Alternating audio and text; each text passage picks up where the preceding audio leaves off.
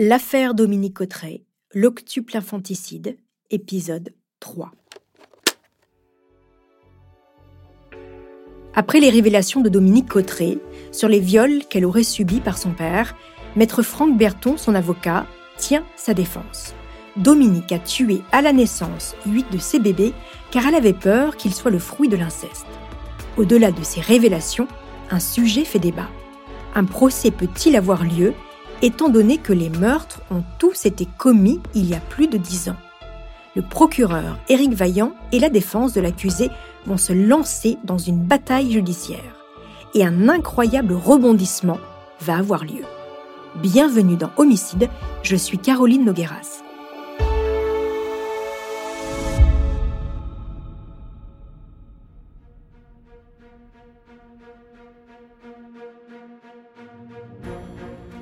Après deux ans et demi en détention provisoire, Dominique Cotteret est libérée au mois d'août 2012. Mais sera-t-elle jugée pour les actes qu'elle a commis? Rien n'est moins sûr. Ces deux avocats tentent depuis la découverte des corps de faire jouer la prescription des crimes, puisqu'à cette époque, elle n'est que de 10 ans. Or, si les corps ont été découverts en 2010, seule la mort du dernier nourrisson, qui selon les expertises remonte à l'année 2000, pourrait être encore condamnable. Mais pour le procureur Éric Vaillant, il n'en est pas question. Le point de départ du délai de prescription doit être celui de la découverte des corps. Dans l'attente de son sort et des différents recours juridiques, Dominique tente de retrouver une vie à peu près normale. Elle habite désormais dans un studio à Douai avec son mari. Comme il lui a promis, il ne l'a pas quittée. Dominique s'occupe, elle fait le ménage, prépare les repas, regarde la télé, dort beaucoup, assommée par ses antidépresseurs, et elle se rend de temps en temps à Villers-au-Tertre, son ancien village, en évitant les regards bien sûr, pour garder ses trois petits-enfants. Finalement, le 7 novembre 2014, la Cour de cassation rend sa décision. Il y aura bien un procès. Dominique Autré devra répondre de ses actes devant la Cour d'assises. La date est fixée au 25 juin 2015. Éric Vaillant, le procureur, va même plus loin. Il décide d'inscrire à l'état civil les huit bébés et de donner à chacun d'entre eux un prénom. Ainsi, il souhaite leur redonner une dignité. Xavier, Hubert, Fleur, Ingrid, Alphonse, Mariette, Blandine et Judith. Pour Dominique Cotteret, ces prénoms lui font l'effet d'un électrochoc. Elle, qui n'a jamais souhaité regarder le visage de ses enfants à leur naissance, elle est peut-être en train de prendre conscience de l'extrême gravité de ses actes.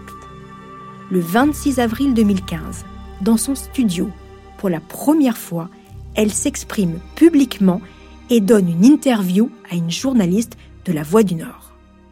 Madame Cotteret, vous, vous êtes libre depuis deux ans et demi. Comment est-ce que vous vivez aujourd'hui? J'essaye de reconstruire, de me reconstruire avec mon mari, enfin, ma famille, mes enfants, mes petits-enfants. Votre mari est toujours là Toujours, toujours, oui. C'est important ça important. que vous soyez restés ensemble Très important. Mhm. Est-ce que vous comprenez l'ampleur des réactions qu'il y avait eu en 2010 à Villers-au-Tertre après la découverte des faits?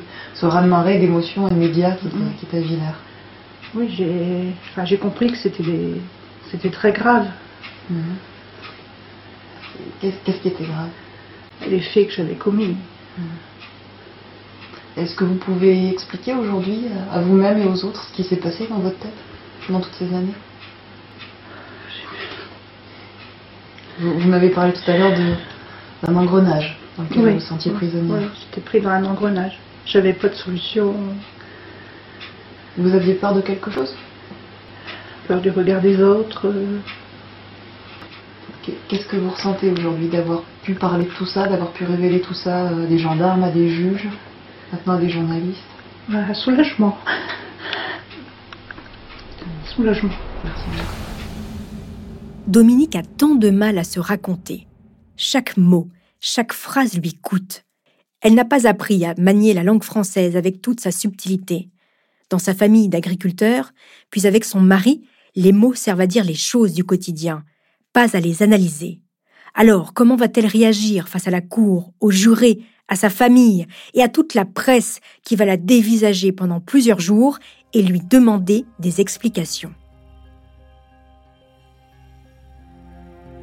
Ce 25 juin 2015, cinq ans après la découverte des corps, devant le palais de justice de Douai, je vous laisse imaginer le monde qui se bouscule pour aller voir le visage de cette meurtrière. Dominique, désormais âgé de 51 ans, arrive d'un pas difficile dans la salle des assises. Son obésité morbide la gêne dans ses moindres gestes.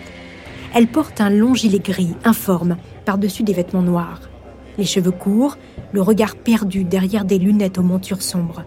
Sur son visage, on peut lire l'expression à la fois de tristesse et de terreur face à ce qui l'attend. Elle sait qu'elle encourt la réclusion criminelle à perpétuité. Ses avocats lui ont expliqué. Mais cette femme, photographiée et filmée pendant quelques minutes par une horde de journalistes, il faut bien l'avouer, n'a pas du tout le visage d'un monstre. Au premier rang, sa famille, ses deux filles, Emmeline et Virginie, et son mari, Pierre Cotteret, qui ne l'ont jamais abandonnée. Ils se sont constitués partie civile pour comprendre. Il y a aussi les associations de défense des enfants. Dès cette première journée d'audience, c'est surtout l'extrême fragilité de l'accusée qui ressort. Elle répond timidement. Elle est en larmes, dit tout et son contraire, comme durant toute l'instruction et les 17 interrogatoires.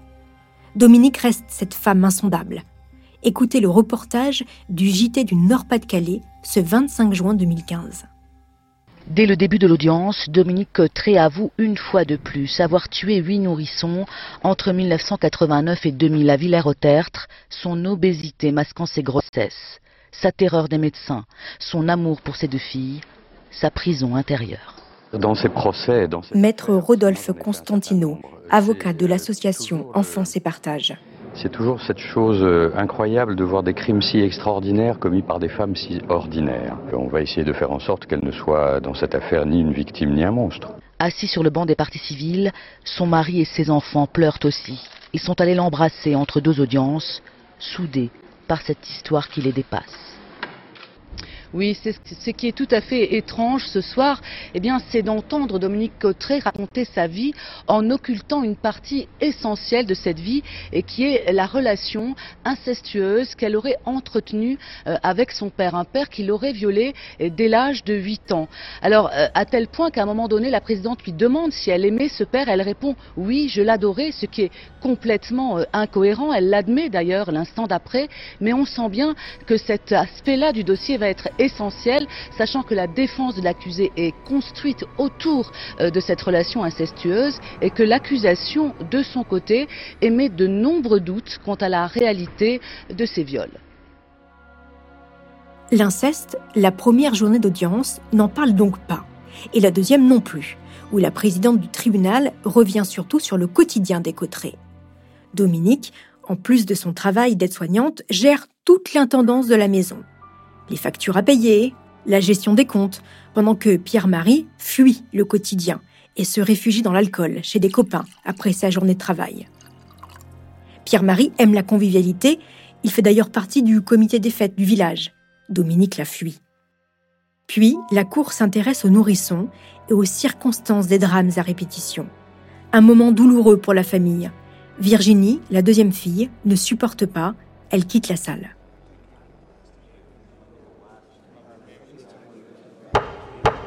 Lundi 29 juin 2015.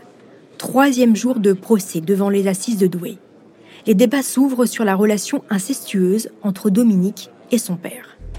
Depuis quelques jours, Éric Vaillant, le procureur, contrairement aux avocats de la défense, commence à en douter.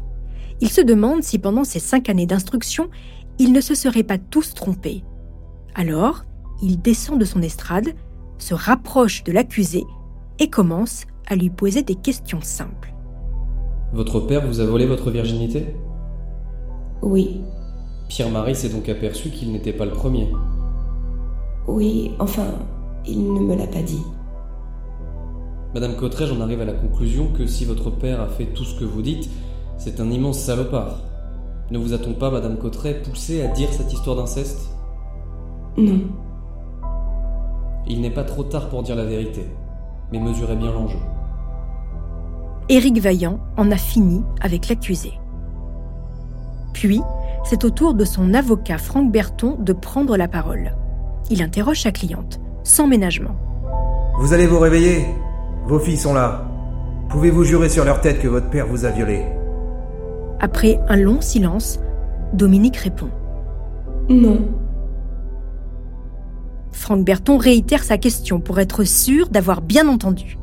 Il ne vous a pas violé Et Dominique, dans un souffle, répond à nouveau. Non. Puis s'effondre en larmes. Dans la salle d'audience, c'est la surprise générale. Dominique Cotteret a menti à tout le monde. Ses filles, son mari, à quelques mètres seulement d'elle, restent tous muets, sidérés par cette nouvelle révélation. Quant à sa défense, elle vient de s'écrouler comme un château de cartes. La présidente de la Cour, Anne Second, suspend la séance.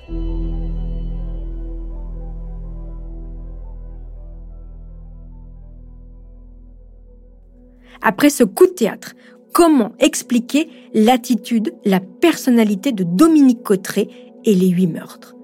Les experts psychologues et psychiatres appelés à la barre tentent d'apporter des éléments de réponse.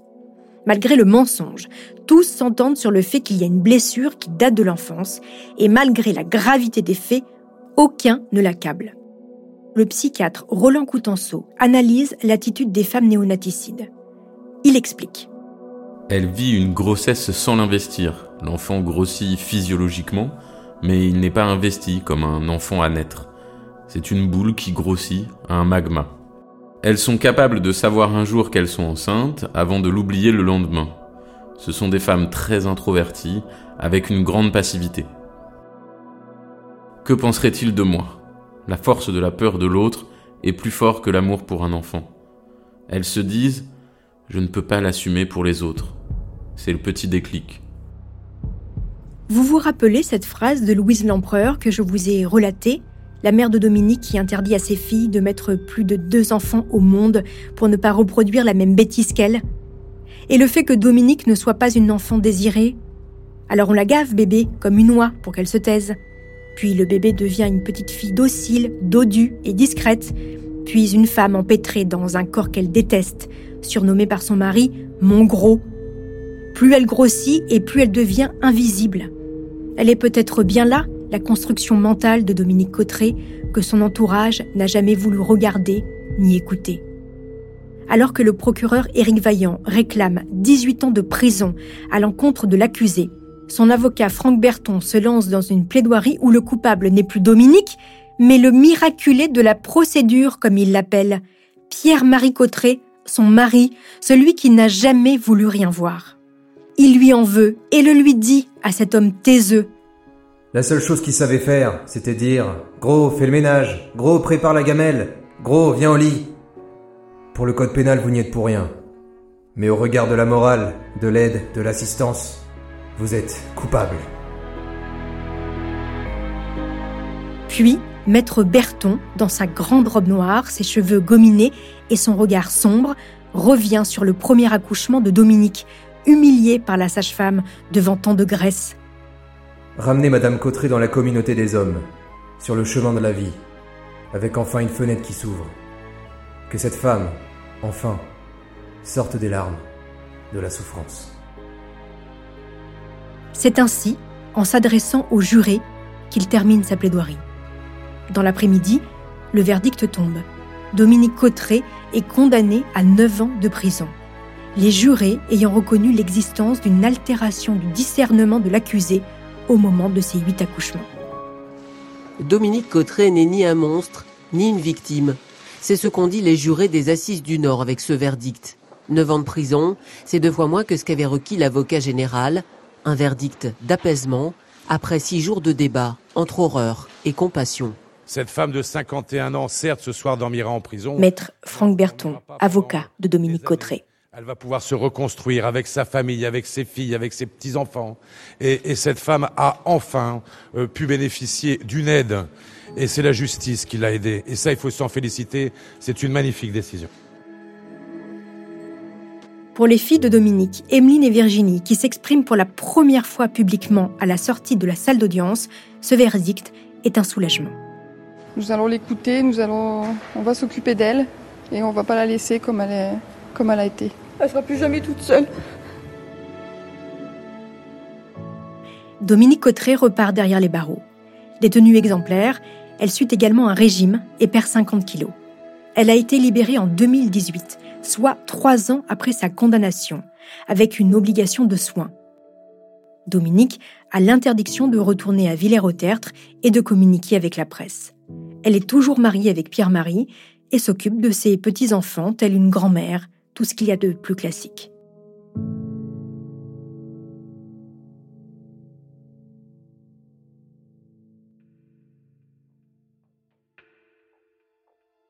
Merci d'avoir écouté ce troisième épisode de ce fait divers si difficile et qui soulève tant de questions. Dans le dernier volet de cette affaire, j'aurai le plaisir de recevoir Éric Vaillant, l'avocat général dont je vous ai parlé tout au long des trois épisodes. Avec lui, nous reviendrons sur de nombreux éléments de cette histoire et sur ce phénomène de néonaticide.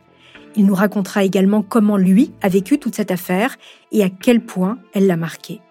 En attendant, n'hésitez pas à me laisser des commentaires sur vos plateformes d'écoute préférées. Une petite précision, les quatre épisodes de Homicide sont disponibles en avant-première pour les abonnés à la chaîne Bababam Plus sur Apple Podcast.